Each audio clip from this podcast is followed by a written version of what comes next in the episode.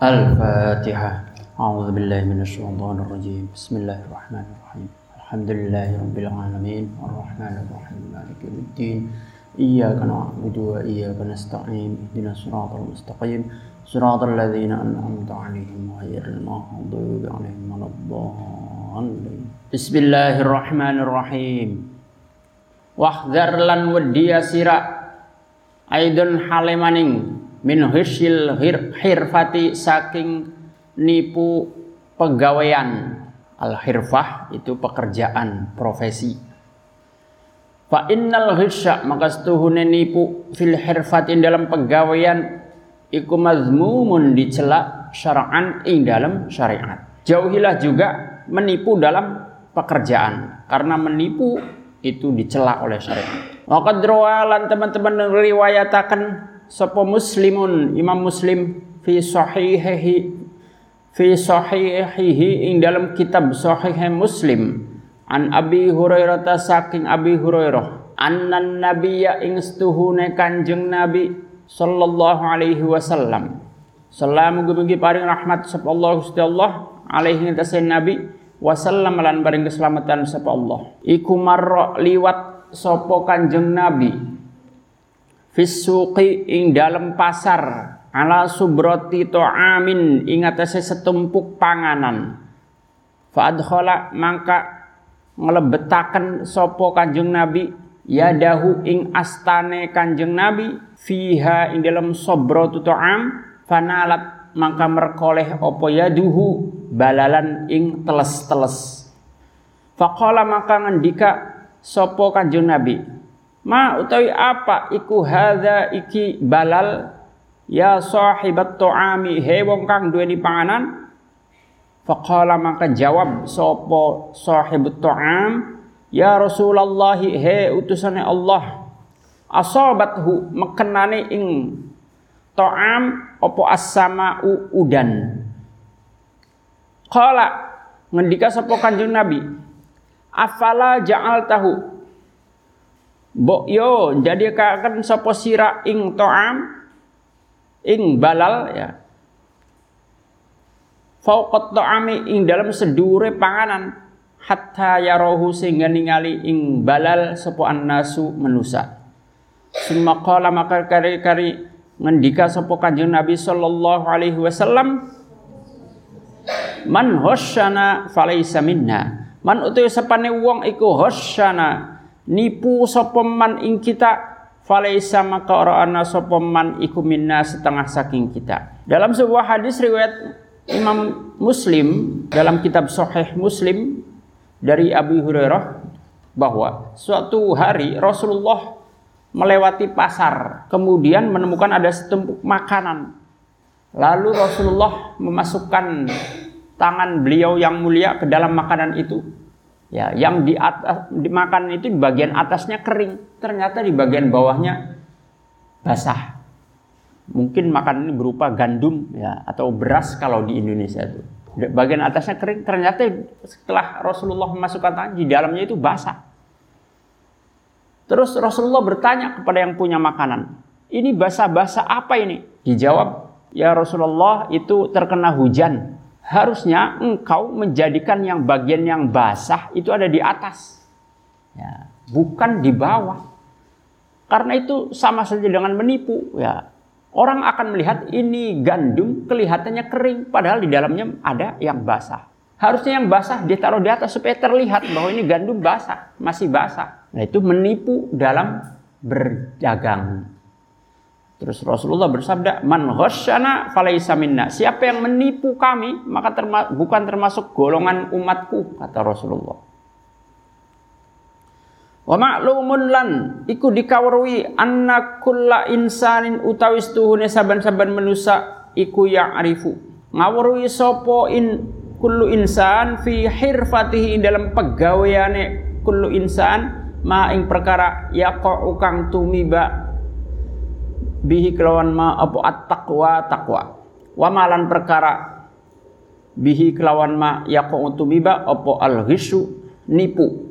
Wa qad ja'ala lan teman-teman dadiaken sapa Allah taala Gusti Allah taala al-abda ing kaula aminan ing wong kang dipercaya ala nafsihi ingatase awak dheweke abad fi hirfatihi ing dalam pegaweane abad fa idza khosya maka nalikane nipu sapa abad khona mangka khianat sapa abad? Dinahu ing agama yang abad. Wa nafsahu lan awak dheweke abad. Wan nasalan menusa ajma'ina sekabehane. Wa qad qalu lan teman-teman pada ngucap sapa ulama, kullu man utawi saban-saban wong nasoha kang tulus sapa man fi hirfatihi ing dalam pegawaiane man walam tamid lan ora tetanggenan sapa man alaiha yang hirfah barokah mangka berkahi sapa Allah Gusti Allah. Lahu maring man fi ra'si malihi ing dalam pokoke harta man. Min haitsu la yash'uru ing dalam sekiranya orang ngerasa sopo man. Hatta yasira sehingga dadi sapa man iku min ausa'in nasi setengah saking luwih. Luase menusa apane malan hartane Waman utus sapane wong iku hosya nipu sapa man hirfatahu ing pagaweane man in kasyafa mangka kebuka opo haluhu tingkai man watabaddadat lan dadi ilang opo barokatuhu berkae man. Wasara lan dadi sapa man an qaribin saking waktu kang parek iku yudrobu digawe bihi kelawan man opo al masalu perumpamaan fil khumuli ing dalem ora terkenal li annallaha karsana Gusti Allah taala halimah luhur sapa Allah iku ja'ala dadiakan sapa Allah al faqra ing kefakiran fil ghisyi ing dalam nipu wal barakatalan keberkahan fit taqwa ing dalam takwa. Maka siapa yang dalam pekerjaannya apa pun pekerjaannya entah itu menjahit, entah itu berjualan, entah itu petani, namun dia jujur dalam bekerja, maka Allah akan memberikan keberkahan dalam hasilnya dalam pekerjaannya sehingga orangnya akan memperoleh untung, memperoleh laba yang banyak. Sementara siapa yang menipu dalam pekerjaannya, entah dia jualan tapi menipu, ya. atau dia seorang petani, dokter, pengacara atau apa pun pekerjaannya, tapi di dalamnya ada menipu orang lain, maka hilanglah keberkahannya dan dia akan lama-lama akan terbuka aibnya itu. Maka Allah kemudian menjadikan orang yang fakir itu gara-gara nipu sementara keberkahan sebab takwa. Meskipun mungkin keadaan fisiknya tidak fakir alias rumahnya bagus, mobilnya pun bagus. Mana kok katanya fakir. Ini dia nipu tapi nggak fakir itu kaya. Fakir hatinya paling tidak ya di hatinya akan dia akan selalu merasa sebagai orang yang nggak punya apa-apa. Kelihatannya memang punya, tapi hatinya tidak pernah merasa puas dengan apa yang ia miliki. Itu fakir di hati. Meskipun orang itu mungkin rumahnya sederhana, kendaraan pun sederhana, tapi kalau di hatinya merasa kaya, dia tidak akan merasa kekurangan. Akan merasa cukup dengan apa yang dimiliki. Jadi kefakiran yang sesungguhnya adanya di hati. Apa yang kamu miliki, sementara di hati kamu merasa puas, senang, sudah merasa cukup, itu akan lega hatinya. Meskipun kamu punya harta yang banyak, tapi kalau di hatinya selalu merasa kurang terus dengan yang dimiliki, nanti kamu menjadi rakus. Itulah kemiskinan yang sesungguhnya. Lah, keberkahan dalam harta bisa diperoleh jika pekerjaan orang berasal dari sesuatu yang tidak menipu orang lain. Waqad hasalan teman-teman dorong sopol masyayikhu piro-piro guru salafan ing dalam masa-masa awal ing dalam kang dingin wa khalafan dalam kang kari. Maksudnya ulama-ulama terdahulu salaf itu. Khalaf ulama-ulama yang akhir-akhir. Ala amalil hirfati ingatase nglakoni pegawean tabaan karena anut lil qur'ani maring al qur'an al azimi kang agung was sunnati lan hadis asyarifati kang mulia. Wa ashhadahum lan nyakseni ing masyayikh fi dzalika ing dalam mengkono-mengkono amalul hirfah atau fi dzalika ing dalam mengkono-mengkono hasu al hasu asa sopo asa datu piro-piro pemimpin asyadziliyatu kang bahasa syadzili fakana makana sopo asyikhu Syekh Abdul Hasani Asyadzili rupane Abdul Hasan As-Sadzili rahimahu muga-muga melasi ing Syekh Abdul Hasan sapa Allah Gusti Allah taala halimah haluhur sapa Allah.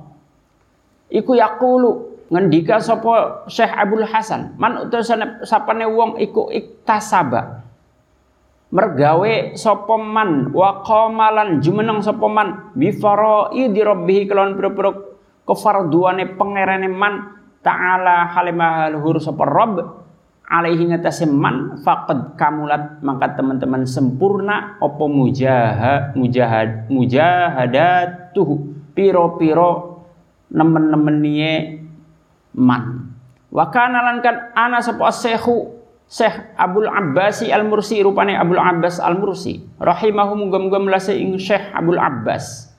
Sapa Allah Gusti Allah taala hale mahlur sapa Allah iku yaqulu ngendika sapa Syekh Abdul Abbas alaikum wajib ingat sesira bisa babi kelawan sebab. Wal yaj'al lan becik dadiaken sapa ahadukum salah siji sira kabeh? Maku kahu ing takrane ahad sabhatahu ing alat tasbihe ahad. Wa qadumahu ing kam pake ahad sabhatahu ing alat tasbihe ahad. Wal khiyatatalan ing jait sabhatahu ing alat tasbihe ahad. Wasafarolan lelungan sabhatahu ing alat tasbihe ahad. Maksudnya Syekh Abdul Abbas Al-Mursi berkata kalian harus tetap mencari perantara untuk datangnya rizki ya. alias mencari pekerjaan. Jangan menunggu pemberian orang tapi kerja supaya menghasilkan uang. Ini tentu untuk orang-orang yang sudah usia kerja. Ya. Kalau untuk para santri yang masih tugasnya belajar ya tugasnya belajar bukan mencari uang untuk kerja. Untuk orang-orang yang sudah waktunya mencari pekerjaan mencari pencaharian maka dia harus bekerja. Jangan menunggu pemberian orang terus. Jangan ngarep dikasih sodakoh, dikasih infak sama orang lain. Tapi carilah rezeki Allah itu melalui pekerjaan. Nah, pekerjaan namanya perantara sebagai datangnya rezeki. Allah tidak serta-merta memberikan rezeki kepada kita berupa uang, kecuali melalui perantara. Ya, perantara itu bisa orang lain, memberi sodakoh kepada kita. Nah orang lain namanya perantara. Ya. Rizkinya dari Allah, tapi melalui perantara orang. Atau kita kerja kemudian digaji, atau jualan kemudian ada orang beli. Nah, rezeki datang melalui perantara kita berjualan, melalui kita bekerja, melalui gaji itu. Carilah pekerjaan sebagai sebab datangnya rezeki dan kemudian jadikan alat pekerjaan itu sebagai alat bertasbih kita pada Allah. Kalau bekerja berjualan dengan menggunakan alat menakar beras atau menimbang, jadikanlah timbangan takaran sebagai tasbih kita. Tasbihnya bukan berupa tasbih kayu yang biasa kita pakai kalau sholat untuk wiridan, bukan itu. Tapi tasbihnya, ini tasbih saya. Timbangan ini adalah alat saya untuk bertasbih, menyucikan Allah. Orang bekerja di sawah dengan cangkul, maka jadikan itu cangkul sebagai tasbihnya. Ya. Orang yang bekerja menjahit, maka jadikan mesin jahit sebagai alat tasbihnya. Atau kerjanya cuma duduk di kantor menghadapi laptop, ya jadikan pulang perginya sebagai alat bertasbih. Berangkat sambil membaca, berzikir, tasbih, pulang pun seperti itu. Itu di, semua dilakukan supaya hasil pekerjaan orang tersebut menjadi berkah. Waktu ajma'alam teman-teman sepakat sopalang ulama-ulama ala annal kasba. Ingat sesungguhnya mergawe iku wajibun wajib wujuban kelawan wajib muakkadan kang dikukuhaken mulhakon kang dipadaaken birut batil imani kelawan pangkate iman. Ulama sepakat bahwa bekerja itu wajib. Jangan menunggu datangnya uang dengan berharap ada orang memberi sodako, infak. Tapi kerja. Ya, jadi pengemis itu bukan pekerjaan. Dia mengharapkan bantuan orang lain. Apalagi orang yang mengemis ternyata orangnya sehat walafiat. Badannya sehat ternyata. Dan dia punya kemampuan. Hanya saja malas menggunakan tenaganya atau kemampuannya untuk mencari uang. Dia lebih memilih menjadi pengemis. Itu zaman sekarang pengemis yang model begitu banyak. Ya, sebetulnya dia mampu bekerja, tapi dia lebih memilih menjadi pengemis yaitu mengharapkan pemberian orang. Dia menjatuhkan harga dirinya sendiri.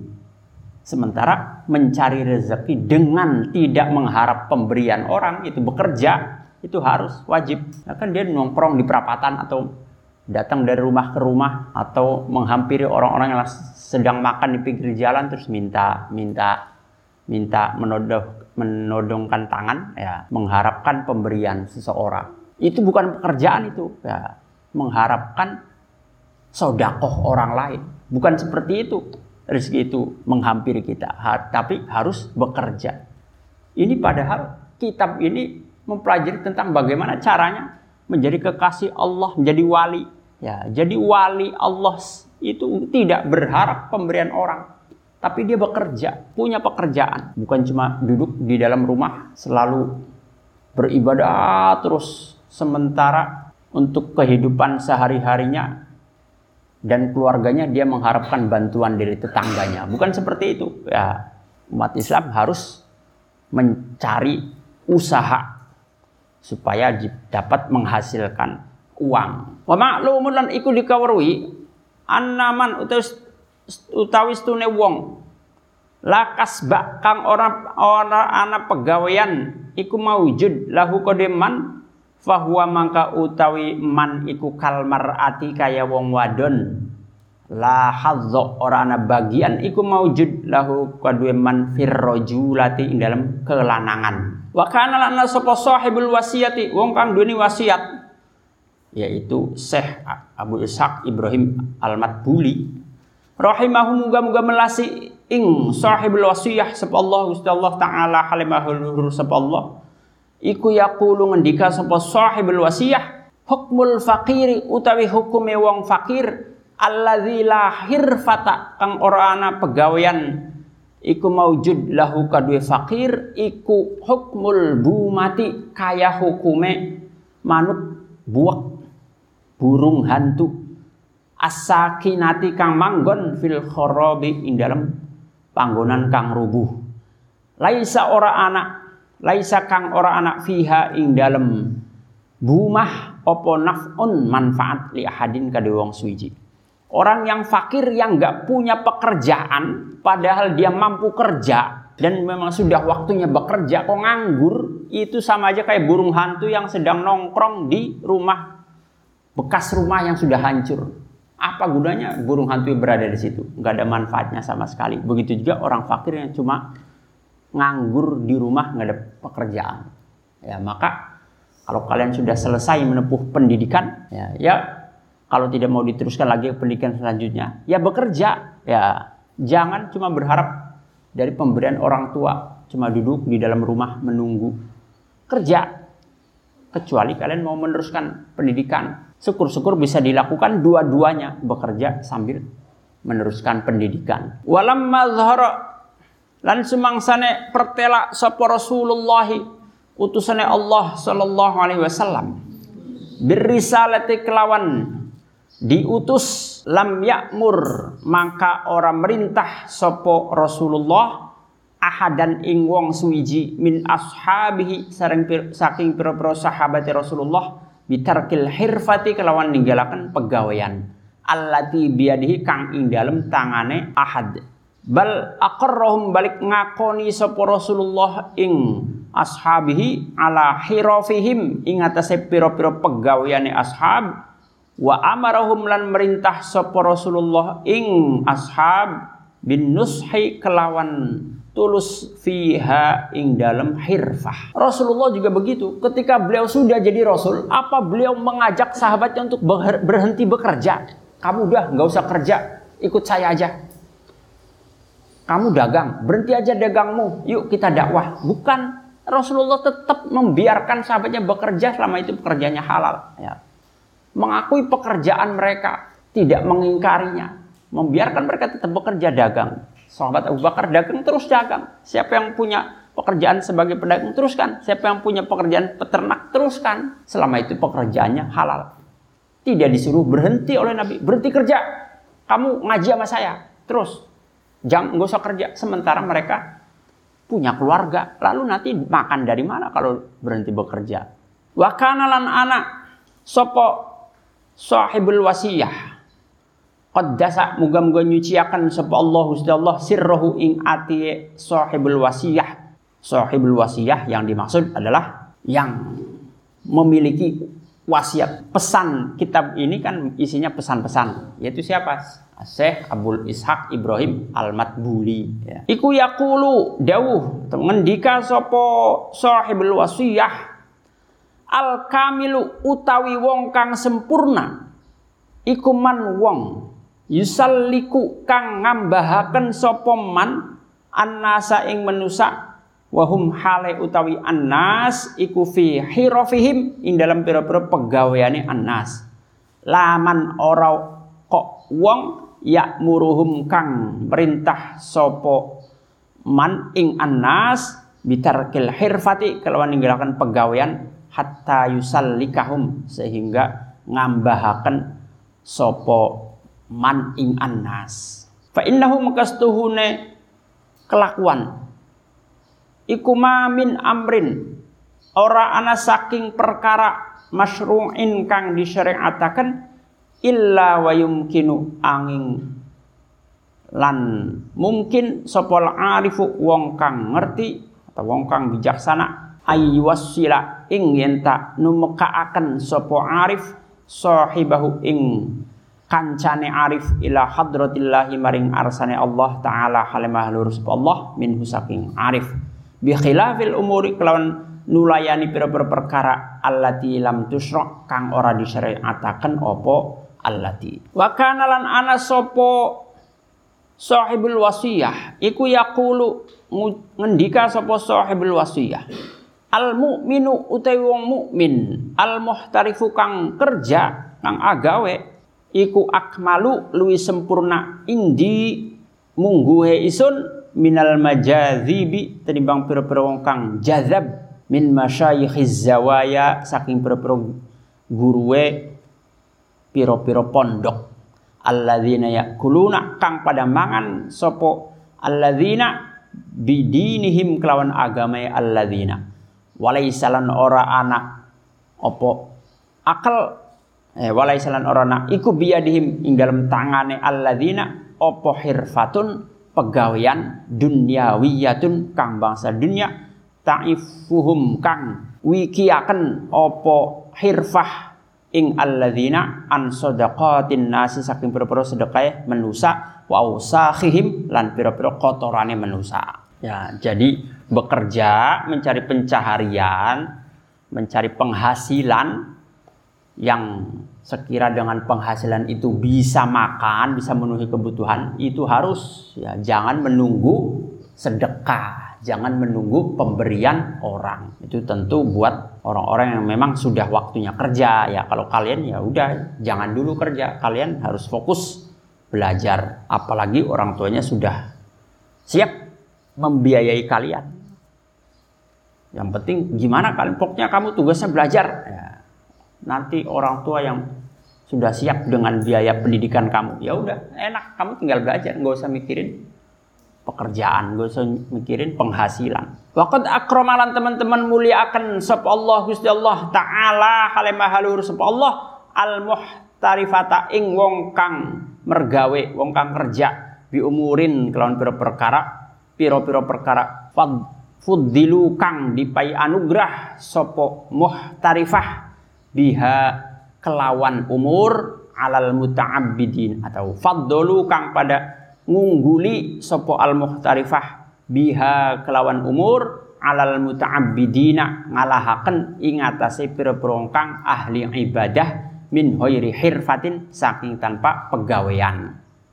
Orang yang kerja itu diberi anugerah oleh Allah dan dia bisa mampu mengungguli orang yang ahli ibadah tapi nggak kerja. Pekerjaannya sholat terus tapi makannya menunggu belas kasihan orang lain. Kamu kok di masjid terus? Ah tenang aja. Tetangga saya udah biasa membantu saya. Nanti saya makan ada yang ngirim.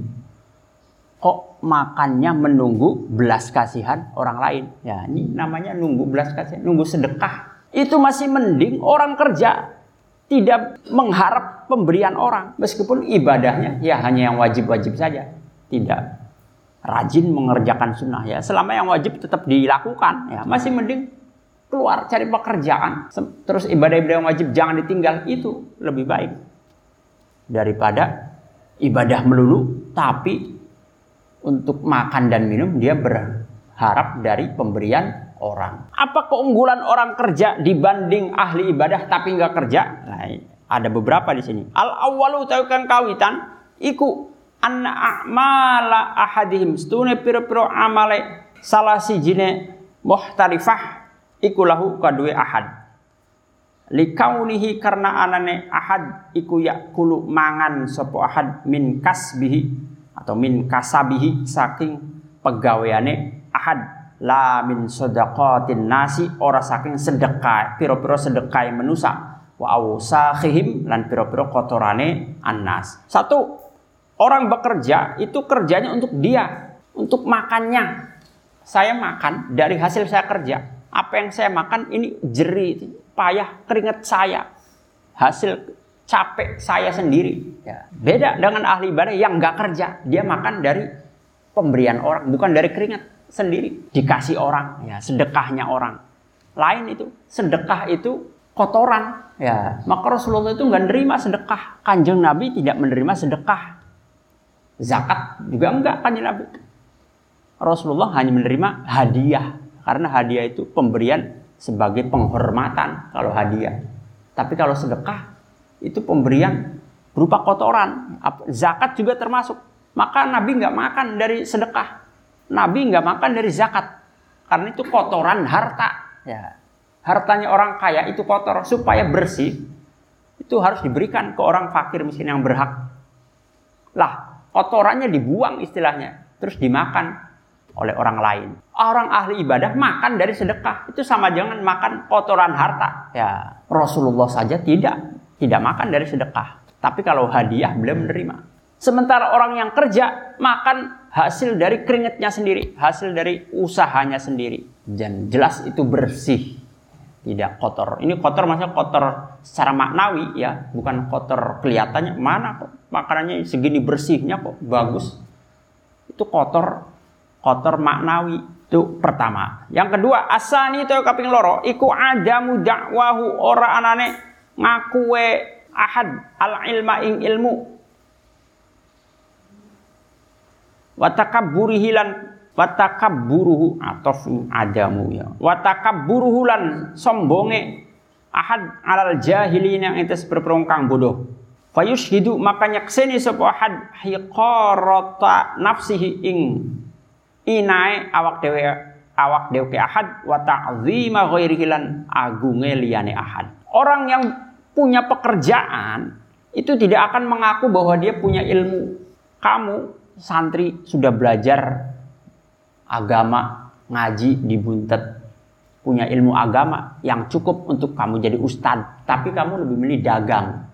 Karena kamu dagang, kamu nggak akan ngaku-ngaku sebagai ustadz, ya, nggak akan ngaku-ngaku sebagai orang punya ilmu. Jadinya nggak sombong. Beda dengan ahli ibadah yang nggak kerja, bisa jadi dia ngaku-ngaku punya ilmu, jadinya sombong. Terus akhirnya merendahkan orang lain, merendahkan orang yang gak ibadah, gak ahli ibadah. Merasa dirinya paling hebat karena bisa rajin ibadah. Terus memandang orang lain remeh karena gak rajin ibadah. Lah itulah yang menyebabkan jeleknya itu ya sombong kemudian meremehkan menghina orang lain. Tapi orang yang kerja nggak akan dia sombong karena dia nggak ngerasa punya ilmu padahal dia punya ilmu ya tidak sombong kemudian akan menghormati orang lain. Sifat sombongnya hilang dengan bekerja. Jadi harus punya pekerjaan. Ya, meskipun seorang ustadz atau seorang kiai tapi punya sawah bertani atau berdagang. Sehingga supaya tidak sombong ya, mengandalkan makan dari hasil pekerjaannya itu bukan dari hasil pemberian orang.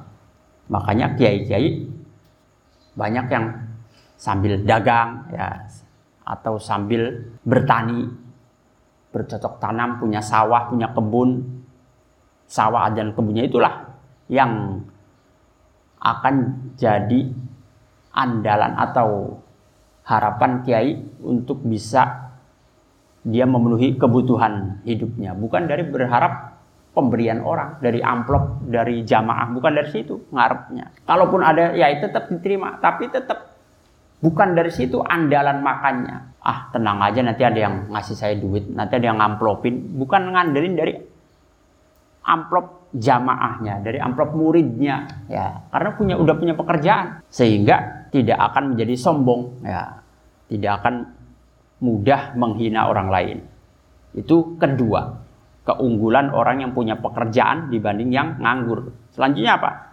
Sudah keping telu iku salamatuhu. Selamate ahad minas syabahi saking piro-piro saking piro-piro serupa al akliyati kang bahasa akal.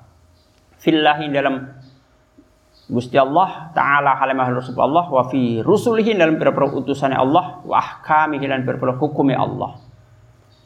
Bisa salah dalam salah sangka dalam mensifati Allah, para rasul dan hukum-hukum Allah. Kalau dia melulu ibadah tanpa kerja. Tapi kalau dia kerja, insya Allah selamat dari mensifati Allah dengan sifat-sifat yang tidak pantas. Mensifati Rasulnya dengan sifat. Karena nggak akan mikir secara jauh-jauh bagaimana Allah yang dipikir pekerjaan. Bentar kalau ibadah dia mikirnya Allah bisa jadi lama kelamaan salah dia yang dipikir ya. Sholat mulu dipikirin Allah. Takutnya nanti salah mensifati Allah, membayangkan Allah dengan sesuatu bayangan yang salah. Itu kalau ibadah tanpa guru ya bisa kepleset Ar-rabi utai kang papat iku idza waqa'a nalikane tumiba sapa ahad fi maksiatin dalam maksiat.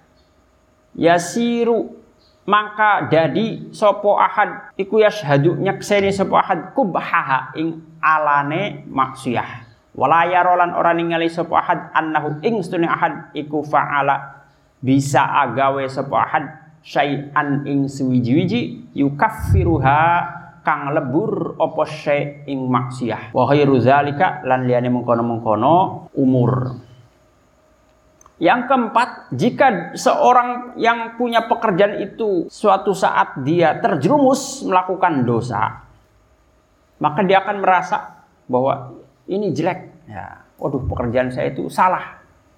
Sadar, saya harus melakukan sesuatu supaya dosa saya itu bisa apa hilang itu dengan taubat. Tapi orang ahli ibadah bisa jadi ah tenang aja, ah tenang aja. Toh ada yang bisa menghapus dosa yaitu wudhu.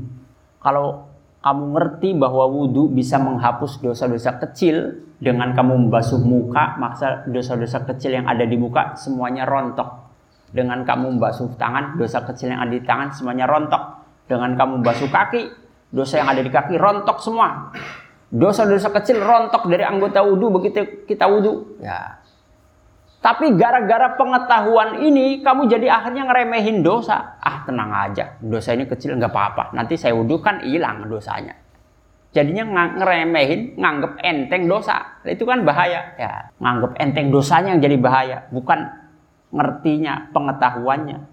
Silahkan tahu, nggak apa-apa. Tahu bahwa wudhu menghapus dosa, nggak apa-apa bagus malah tahu tapi jangan itu jadi sebab kita ngeremehin atau nganggep enteng dosa ah bohong nggak apa-apa dikit ntar kan kalau saya wudhu hilang akhirnya dia nganggep enteng dosanya bohong ya malah akan jadi dosa besar kalau dosa kecil dianggap enteng Nah kalau dosa kecil sudah dianggap enteng jadi besar. Kalau besar nggak hilang dengan wudhu. Harus dengan tobat yang khusus.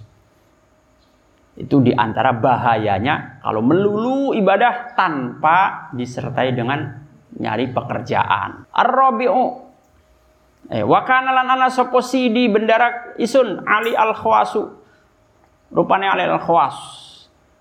Ini Ali al-Khawas sering disebut ya dalam kitab ini karena ini gurunya Syekh Abdul Wahab Asy'aroni, pengarang kitab Al-Minahus Saniyah ini. Syekh Ali Al-Khawas itu punya keistimewaan luar biasa beliau. Beliau itu sebetulnya nggak bisa baca tulis, tapi jadi segitu alimnya. Bahkan apal Quran ya. Dan bagus bacaan Qurannya, ngalahin orang yang bisa baca. Padahal dia nggak bisa baca, tapi hafal ya Quran tuh. Yang nggak tahu gimana caranya ngapalin, mungkin orang lain suruh baca, dengerin ya. Tapi dia dia cepet apal tolong bacaan bacakan Quran di depan saya. Dari awal ya baca langsung apal ya. Makanya beliau bisa meskipun nggak bisa baca sebetulnya. Ini salah satu wali Allah. Di tengah keterbatasannya nggak bisa baca tulis tapi mampu hafal Quran bahkan bacaan Qurannya fasih bagus. Berikut makna maknanya faham. Tuh Syekh Ali Al Khwas gurunya Syekh Abdul Wahab Asy'aroni pengarang kitab ini. Iku yaqulu ngendika sapa Sidi Ali Al-Khwas, indi mungguwe isun, iku mungguwe isun. Annalladzi utastune wong yaqulu kang mangan sapa alladzi min kasabihi saking pergaweane alladzi. Walau makruhan senajan iku makruh kal hijami kaya bekam wal konwati lan tukang gawe tombak iku ahsanu luwi bagus minal muta'abbidi tenimbang wong kang ibadah alladzi yakulu kang mangan sapa alladzi bidinihi kelawan agama alladzi wa yut'imuhu lan aweh mangan ing alladzi sapa annasu menusa bisolahi kelawan kebagusane alladzi itu sama maksudnya ya orang yang bekerja meskipun pekerjaannya itu makruh ya tidak haram selama tidak haram makruh itu masih lebih baik menurutku kata Sidi al daripada orang ahli ibadah tapi dia menjual agamanya untuk dia bisa makan dari agama. Jadi agama itu jangan dijual untuk nyari duit. Nah, itu pekerjaan orang-orang Yahudi dulu nyari duit dengan menjual agama. Ayat-ayat Taurat seakan-akan menjual ayat. Ya, dagangannya adalah ayat kitab Taurat.